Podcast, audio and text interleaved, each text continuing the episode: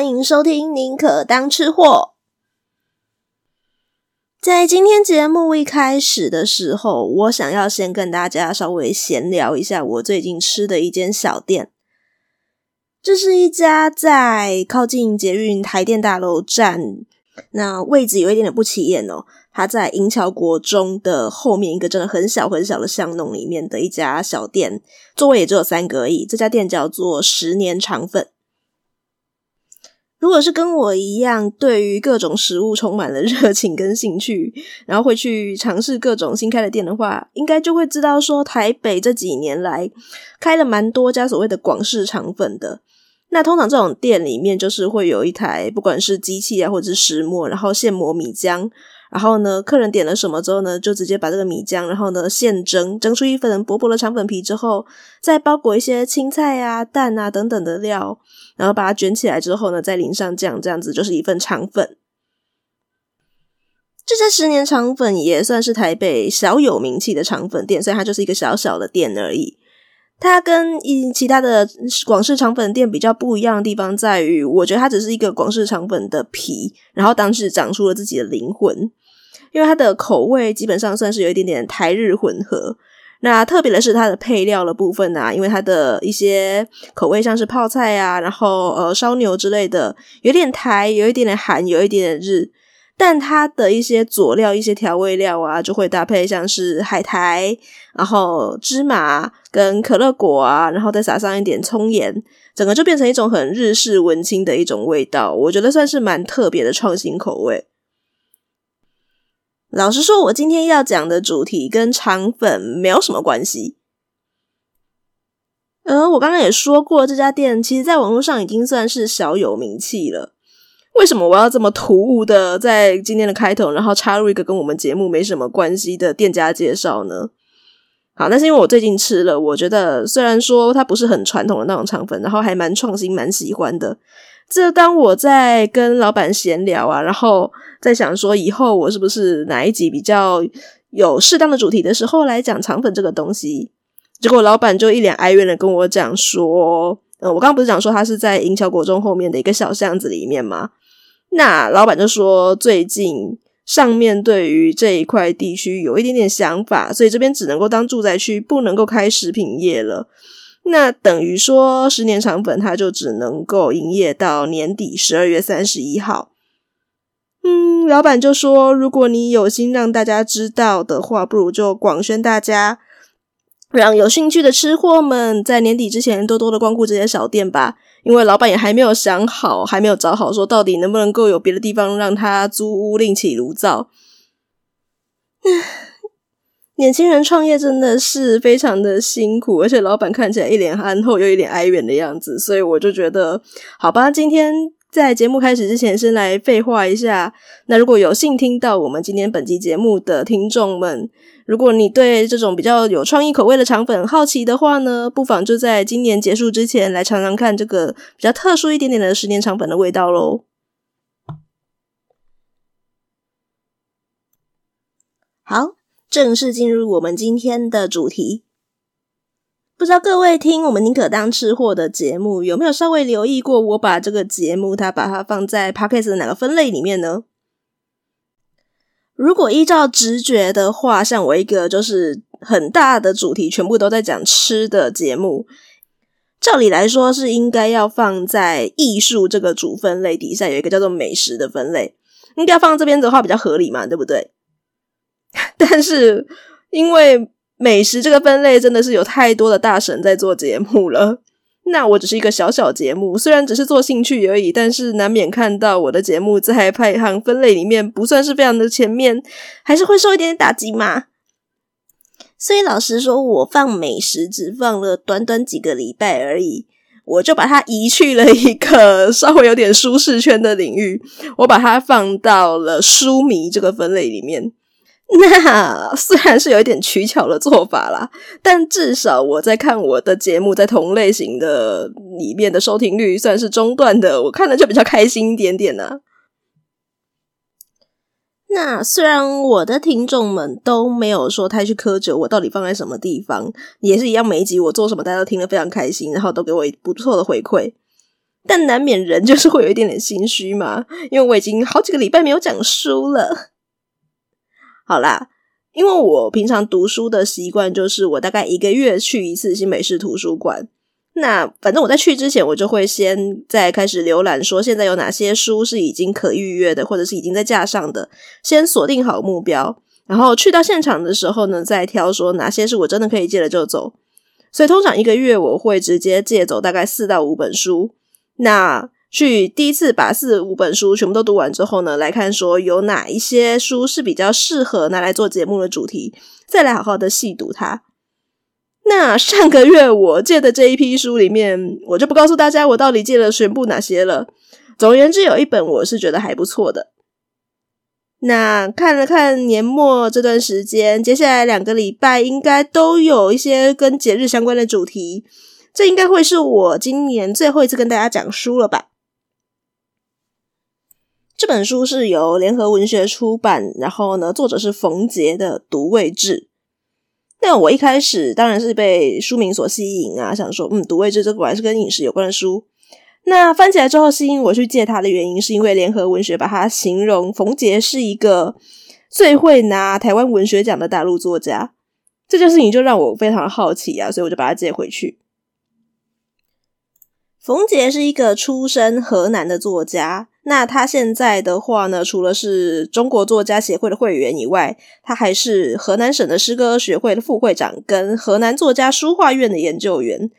所以简单来说，这个人他不仅是一个专业的作家，然后他还有一个非常呃为人称赞的领域，在于他的国画。所以他的书基本上呢，就是除了他自己写的文字以外，也会搭配上他的一些画。那画风是比较，就是虽然是国画画法啦，然后但是整个的风格是比较童趣一点点，我觉得有点自成一格。大家可以如果有兴趣的话，上网稍微 Google 一下。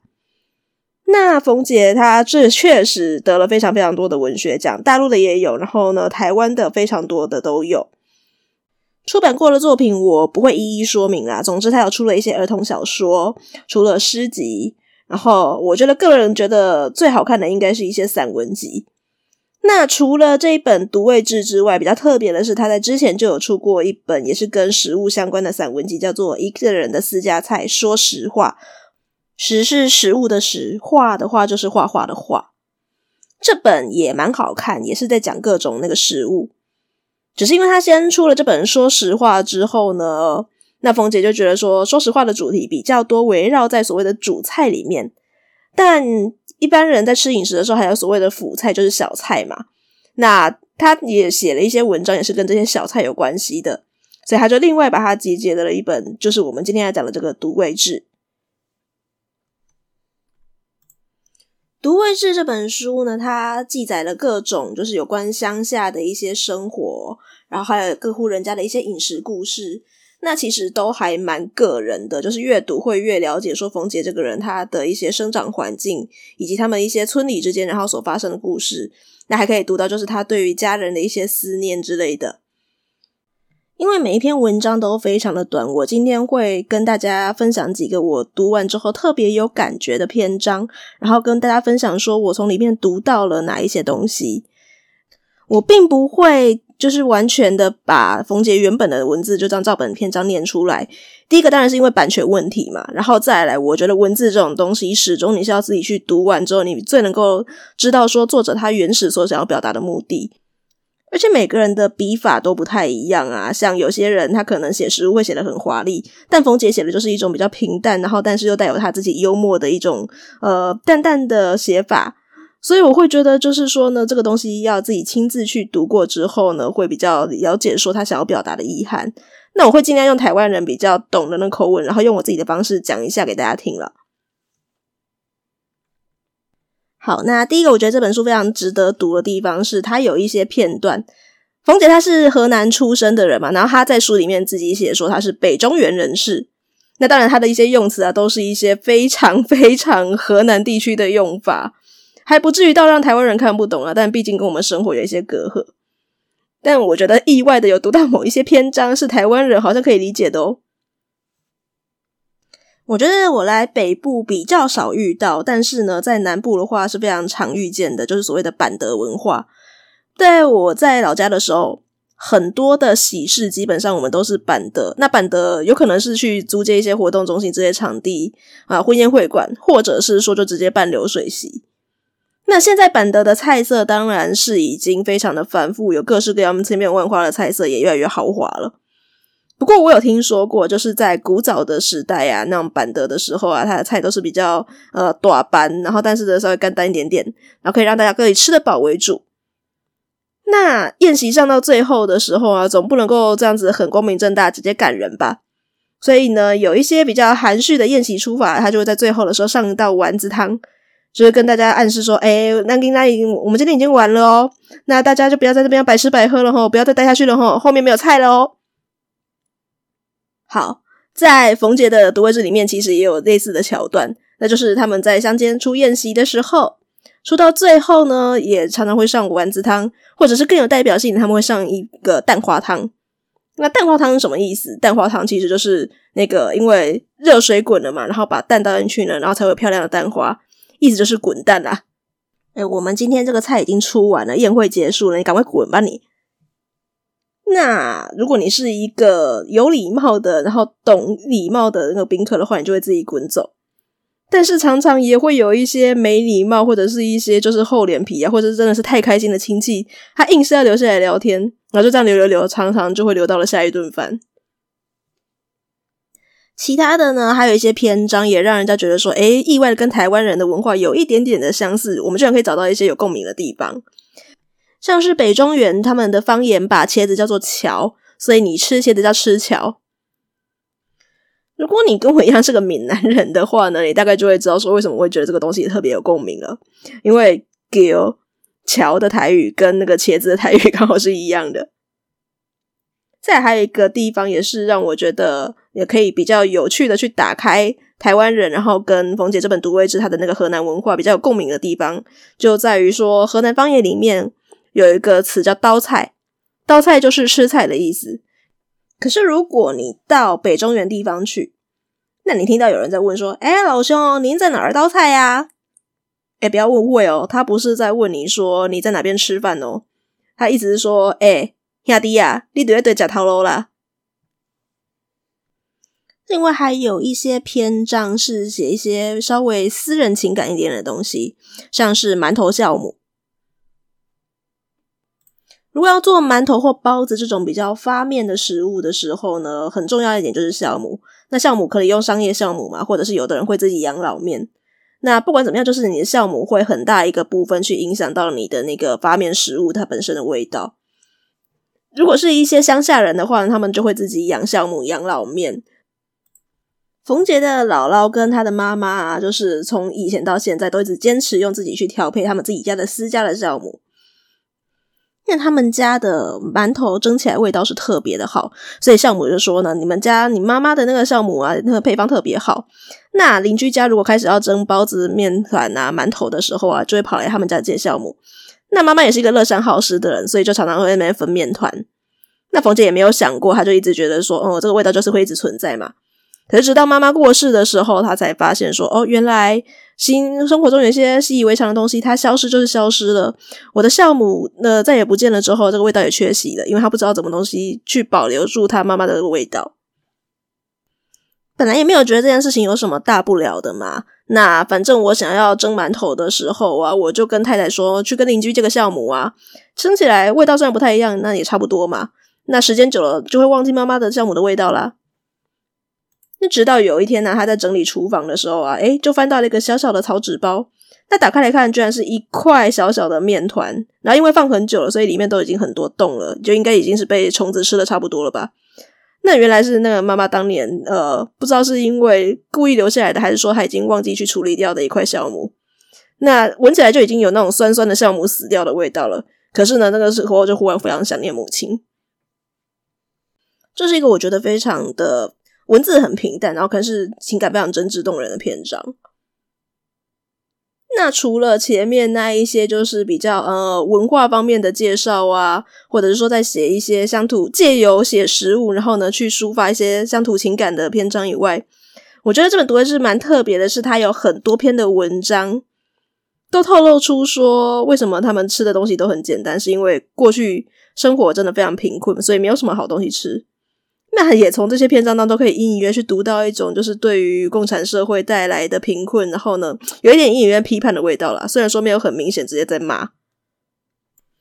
有一个故事是这个样子。呃，大家如果知道，就是像东南亚，他们有一些地方会流行吃所谓的鸡仔蛋、鸭仔蛋，就是那个已经受精的蛋啊，然后还没有孵化完全，就是里面已经有小鸡、小鸭成型了，然后呢，但是没有等它孵出来就直接拿去煮掉，所以里面都会吃到一些毛啊、肉啊。啊，我自己是不敢吃，可是冯姐的篇章里面，他们就有说他们还蛮常吃毛蛋的。那除了一个原因，当然是因为穷嘛。另一个原因就是等不到呃那些鸡孵化来吃，大家都已经饿快饿死了，所以有蛋赶快吃吧。反正这些已经呃里面已经成型的蛋、啊，吃的也是高营养。所以有天呢，有个亲戚、啊，又给他们家送来四五十个毛蛋。那他姥姥就开始打拉风箱啊，赶快来生火啊，起灶啊，要来清水煮毛蛋。那一边在拉着风箱，一边生火的时候啊。然后在准备要煮蛋，蛋都已经放到锅子里面去了，水都在滚了。然后姥姥说：“诶，怎么？好像听着锅子里面好像有小鸡在叫的感觉。”然后凤姐就说：“嗯，有吗？”然后果然两个人就这样子祖孙俩细细的去听，诶，锅子里面好像真的有那种断断续续、细细的叽叽叽叽叫的那种鸡叫声。于是这下祖孙两个就慌了啊！然后姥姥赶快把风箱把它停住啊，我们先不要烧水。那就把锅子里面的毛蛋一个一个把它捞出来，仔细听。那果然四五十个那个蛋把它捞出来之后呢，听有两个蛋里面好像有声音诶。那祖孙两个就开始讨论说：“嗯，要继续吃吗？”我觉得冯爷那个时候应该是真的很饿，他说：“干脆就吃了吧。”可是姥姥就说：“诶，不行啊，这两个这既然被我听到的话呢，那还是要想办法，这也是两条生命啊。”所以姥姥就耐心的把蛋把它一个一个剥开来，然后呢，里面这两只鸡果然都已经那个开始在那边伸腿睁眼了，看起来就是已经快要孵化的时候被煮。那两只鸡的脚都已经残废住了，然后都已经站不住了。那姥姥呢就想说，嗯，把它那个放到那个小纸盒里面去，然后去把它养活吧。那冯杰其实是不太看好，觉得说，嗯，这两只鸡已经基本上残废了，不太可能活下来。可是姥姥坚持不放弃，她还是用两个小细棍子，然后呢，把它跟鸡腿，然后把它捆在一起，然后呢，就是要想办法给它做一个人工的那个支架，让它们可以站起来。诶，说也奇怪，过几天之后呢，这两只小鸡居然可以站了，居然可以走路了，虽然是那种掰卡的走路了。那后来，一只长成了大黄鸡，一只长成了芦花鸡。那每次这两只母鸡在院子里面在靠着姥姥啊，在讨食物的时候。冯杰就会想说，要是再晚一步的话，那当初那两颗毛蛋就会变成他肚子里面的食物了。虽然他是用一种比较幽默，然后比较平淡一点的文字去写，可是其实读完之后，你还是会觉得，就是说真的，那个时候的人是很饿，没有办法。那还有一些就是我觉得比较明显的，虽然也没有说太直接啦，但是对共产的一些社会有一些批评的文字。我还记得我读小学的时候，我们学校有一个主任，他是真的年纪偏大一点点。他就是那种会在课堂上跟我们，诶，我一个已经在戒严之后出生的人哦，他就是那种会在那个课堂上，然后跟我们讲说，大陆同胞啊，过着水深火热的日子，大家都只能啃树皮啊，我们以后一定要反攻大陆，然后呢，去解救同胞，然后打死那些共匪。对于啃树皮这件事情啊，后来就是真的有开始上网接触到一些大陆网友的时候，那有的人就会非常的激动说：“你们才过得苦嘞，谁是什么啃树皮？你们台湾人才是一天到晚只吃茶叶蛋。”不过也会有一些人就真的很大方的就说：“对啊，我们以前确实是苦过，没错。”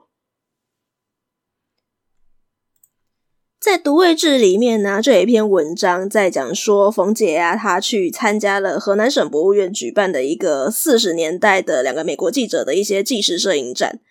那既然是美国记者嘛，他们就会有一些从比较外国的角度，然后去书写说，当初他们四零年代的时候，然后那个时候的中国人生活是什么样的情况的文字。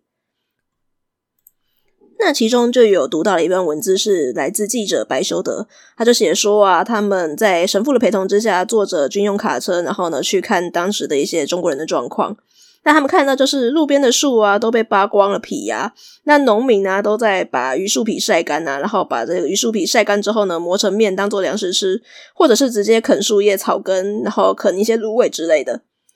那这段文字在旁边搭配的照片，就是有一个看起来非常饥饿的那个农民，他抱着一棵树，然后用在嘴巴在啃树皮。如果说冯杰是一个爱国小粉红的话，他的立刻反应应该是会直接说“欧北贡”。但其实冯杰 他做出来的反应蛮有意思的哦，他心里面有两个想法，一个就是。可能记者当天拍到的那个农民呢，他真的是饿过头了，所以才会直接啃树皮，因为这啃树皮的姿势不对。不然可能就是记者他真的有看到有农民在啃树皮，可是他写完那段新闻文字之后，他需要有发稿照片，那怎么拍都拍不到适合的照片，所以他干脆就是从路边找了一个农民说：“哎，你帮我配合一下那个拍一张啃树皮的照片。”那农民就随随便便的就做了一个抱着树啃树皮的这个状况了。如果只是单纯这样写的话，那他就是一个单纯的在骂说当初我们真的有恶到的文章。但没有，我觉得冯杰这个人有意思的就是在于说他的文章接下来就在讲说，我告诉你们啦，榆树皮应该怎么吃才好吃才正确啦。你要嘛呢，就是把榆树皮剥下来之后呢，外面那层老层硬硬的把它去掉，我们只要吃里面的白层。那白层把它剪成片段，晒干之后捣碎。那你把它掺到一些花生皮呀、啊，或是面糠里面去，把它做成馍，就是那种呃比较杂粮式的馒头。那反正真正要吃榆树皮的方法就是这样吃。那你要吃榆树皮是最好吃的哦，什么柳树那种的那种太苦了不能吃。那更直接的一个篇章，应该就是属于芒果軼事这一篇。那主要的内容是在讲说啊，小时候他记得那个冯姐的爸爸就神秘兮兮的把他带到了某个人民公社去。原来是因为啊，这个人民公社里面人怎么会那么多？然后爸爸还要专程带他去看的原因，就是因为要看一颗芒果。那这个芒果它不是普通的芒果，它是毛主席他老人家送给荷兰人民的一颗金芒果。所以啊，一颗芒果，它从北京到郑州，到开封，到新乡，再到那河南华州，这个芒果在巡回中原大地呀、啊。哎呀，大家都没有看过芒果。那芒果就是一个非常那个香甜好吃的水果嘛，每个人都饿，所以每个人都想要看看传说中的芒果长什么样子，而且还是毛主席他老人家送来的耶。好，我为了这篇文章特地去查了这个背后的那个历史故事，在一九六八年的时候。因为红卫兵内部的派系斗争，所以啊，这些红卫兵啊就开始变成了武斗的状况。那为了要压制这一股就是呃毛主席他自己造成的红卫兵的那个势力，所以毛泽东他就选择了派了三万工人进入清华大学。最后的结果就是造成了五人死亡，然后大概七百多个人受伤，所以啊学生就投降了。那也就是为了要跟这些工人表示感谢，所以毛泽东呢就给他们送来了一篮芒果，然后并且跟他们说啊，这是前一天来访的巴基斯坦的外交部长所带来的礼物。而当时中国的北方没有人看过芒果，没有人知道芒果是什么，所以工人们呢，他们整夜啊都在那边诶看它、闻它，然后去琢磨这个神奇的水果是长什么东西。同时呢，他们还接收到了毛泽东的指示，说从此以后工人阶级就会领导一切，所以工人阶级他们就会非常的兴奋。呃，收到了芒果的单位啊，就开始在辩论说，到底应该把这个芒果吃掉，还是要保存下来。最后他们决定说，这是一个毛主席的那个圣意啊，是毛主席有在重视我们工人阶级，我们要把它保存起来。于是啊，就是他们就找到了医院，然后把芒果放到福马林里面去做成标本。然后后来呢，又决定说不行，那个福马林好像有一点问题，那我们还是把它做成蜡蜡芒果好了。那每个烂芒果都用玻璃罩把它罩好，做好之后呢，每一个革命工人每人发一个。那如果芒果呢，它已经放太久开始烂掉的时候，没关系，就把它皮削掉。好的果肉把它放到一大锅的水里面去煮，那个水就是圣水。反正那个时候就是造神年代嘛，那你看到那颗金芒果，就是看到伟大的领袖毛主席喽。再回来冯杰的文章里面，因为北方人们他们都没有看过芒果嘛，每个人都是第一次看到芒果。那回来的路上，大家一路上都在议论芒果。有的人说：“哎，怎么没有闻到果香气呀？”那马上就会有人反驳说：“你懂什么？用玻璃罩子罩着，你们看得到吗？那被罩着，你肯定闻不到啊！你是狗鼻子吗？”所以一群人都在吵架，就是大家都觉得说那个芒果就是一个很棒的芒果，就对了啦。结果就有一个老人，他悄悄的过来跟冯杰父子讲说：“哎，那不是真芒果了，那个芒果是蜡做的。”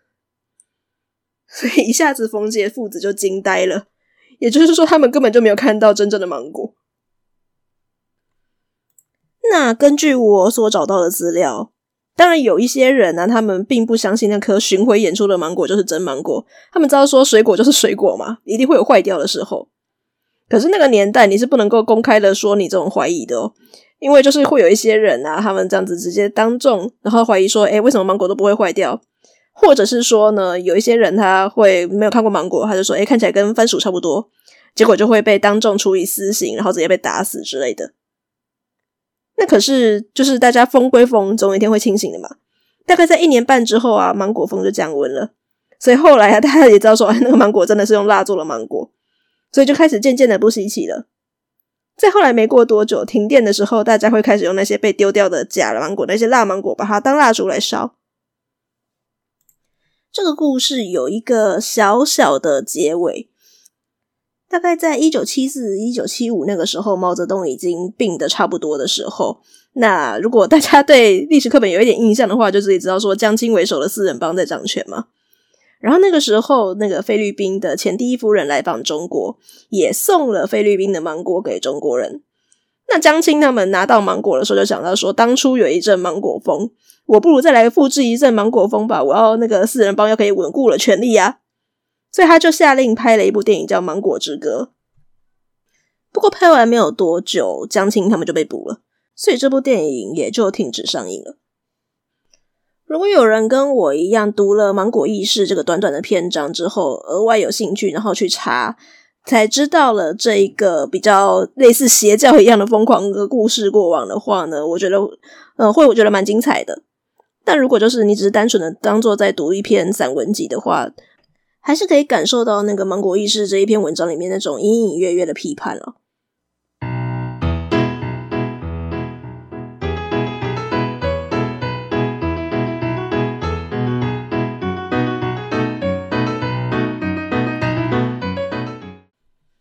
味志》这本书里面写的食物，基本上都是那种非常非常简单的乡土食物了。当然，有一个部分是因为穷的关系。不过，其实读他的文字，不太会觉得说吃这些东西很苦，反而会觉得说啊，这些简简单单的东西，它有滋有味的。那我觉得蛮多篇的文章都在写烧饼，所以今天想要来跟大家聊一聊的，就是烧饼这种食物啦。在冯杰的《独味志》里面写到了很多关于烧饼的吃法，包括他觉得说烧饼跟肉夹肉的比例呀、多了太多的话呢，你就吃不到那个面香。可是如果你完全不夹的话呢，那这个烧饼就没有什么意思。还有说正宗的烧饼啊，就应该用木炭来烧。那另外还有提到，就是有一种也是同样类似烙饼类的乡村食物，叫火烧啦。有提到火烧的文章，冯杰都蛮强调说，火烧是火烧，烧饼是烧饼，不可以把它们混为一谈，顶多可以说他们是堂兄弟。但他又不讲清楚说火烧跟烧饼的差异到底在哪里，因为光是烧饼这种食物，在他的技术里面就有好几种的饼都可以叫做烧饼。虽然有轻描淡写的写说呢，火烧是用死面做的，烧饼是用发面做的，就是有没有经过发酵。不过，其实如果你去 Google 所谓的火烧跟烧饼的话呢，我越自己是越看越糊涂，因为有很多的火烧看起来是有发酵过的那种饼团子的样子。那还有另一种说法说呢，那个烧饼是用炉烤的，那那个火烧呢是用烙饼的方式烙出来的。嗯，可是我要怎么看出来它是不是用烤的或烙的？最后，我决定非常笼统的相信那个每日头条的讲法，说如果你不晓得看到一个饼它是烧饼还是火烧的话呢，最简单的方式就是看它有没有芝麻。诶，这个方式呢，就是看说，因为烧饼它要用烤的，所以有芝麻它不能翻面，一翻面的话，那个芝麻它掉的差不多了，所以它就是用烤的。那如果你是用烙饼的方式做的火烧的话呢，它可以翻面，所以它就不会沾上芝麻上去。这就是为什么人家说吃烧饼都会掉芝麻。嗯，身为一个吃米比吃面多的人，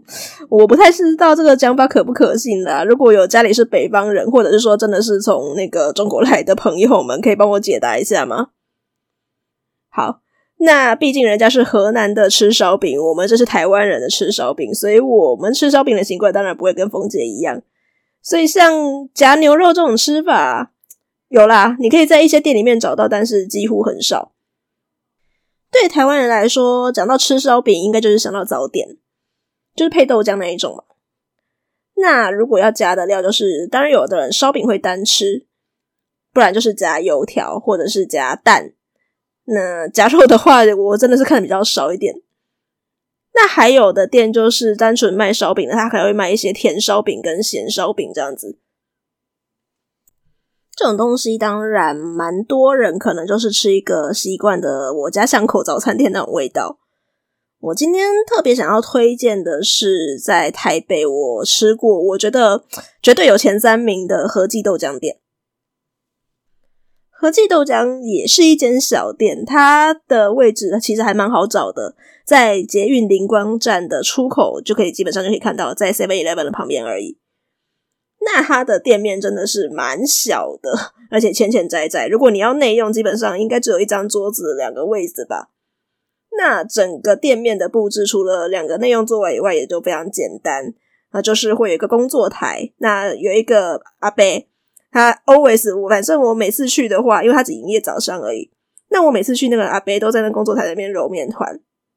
然后有两个炉，一个是那种煎台。就是专门煎蛋饼啊，然后煎一些葱蛋之类的。还有另一个就是炭烤炉，就是专门在烤烧饼啊，跟甜酥饼或咸酥饼。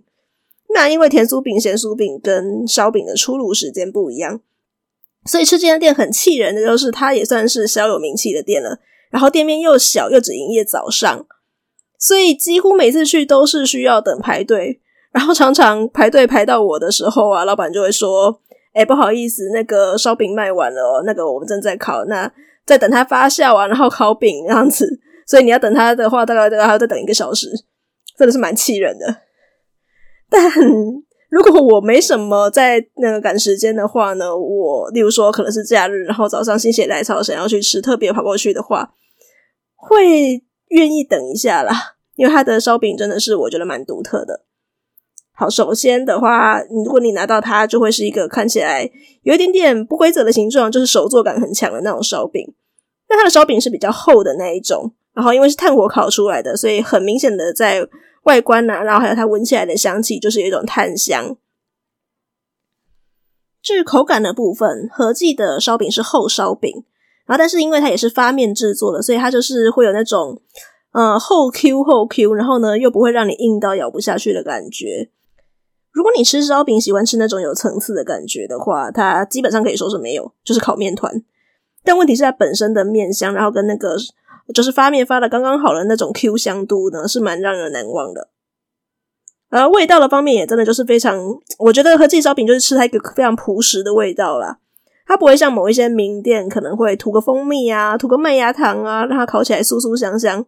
没有，它就是靠单纯的那个烤炉去烤出来的那种酥香度。然后呢，那个口感就是很单纯的烤面团的那种很 Q 发面的味道。那它本身的面的味道呢，也不会说是太甜或太咸，就是那种很单纯嚼面粉的那种香味。那大部分的人都会是点烧饼加蛋啦，加油条反而少一点。我觉得是因为它的那个本身咬那种厚烧饼，它的那个咬劲已经有了，所以再搭配上加油条的话，好像就是会有点太多。可是如果你搭配上的是一个葱蛋的话呢，那个蛋会有一点湿润度，那这样搭配起来就刚刚好。而且呢，葱蛋本身也有香味跟咸味，那我觉得早餐这样吃上一份，再配一个豆浆是非常的满足的。虽然说那灵光站真的是离我的生活圈算是比较远一点点，不过如果假日的早晨就是我起的比较早一点，然后又特别想要吃一些早餐的话，我还是会愿意过去买和记豆浆的特厚烧饼。那只是真的很气人的，就是 很有可能过去，你还必须要等它再出一锅新的炉。那也没关系啦，就买甜酥饼跟咸酥饼吧，也是蛮有特色的。好啦，今天的宁可当吃货就到这边喽。好久没有听我说书了，大家还喜欢这一期的内容吗？如果喜欢宁可当吃货的话呢，不要忘记帮我五星评论、按赞、留言，然后呢，分享给你的亲朋好友们，这样子也可以让节目让更多的人都听到哦。假如用的不是 Apple Podcast 的朋友们呢，来到 Facebook 或 IG 宁可当吃货，也可以留言给我。那你有什么意见的话呢，我都会认真看、认真听哦。我们下次见，拜拜。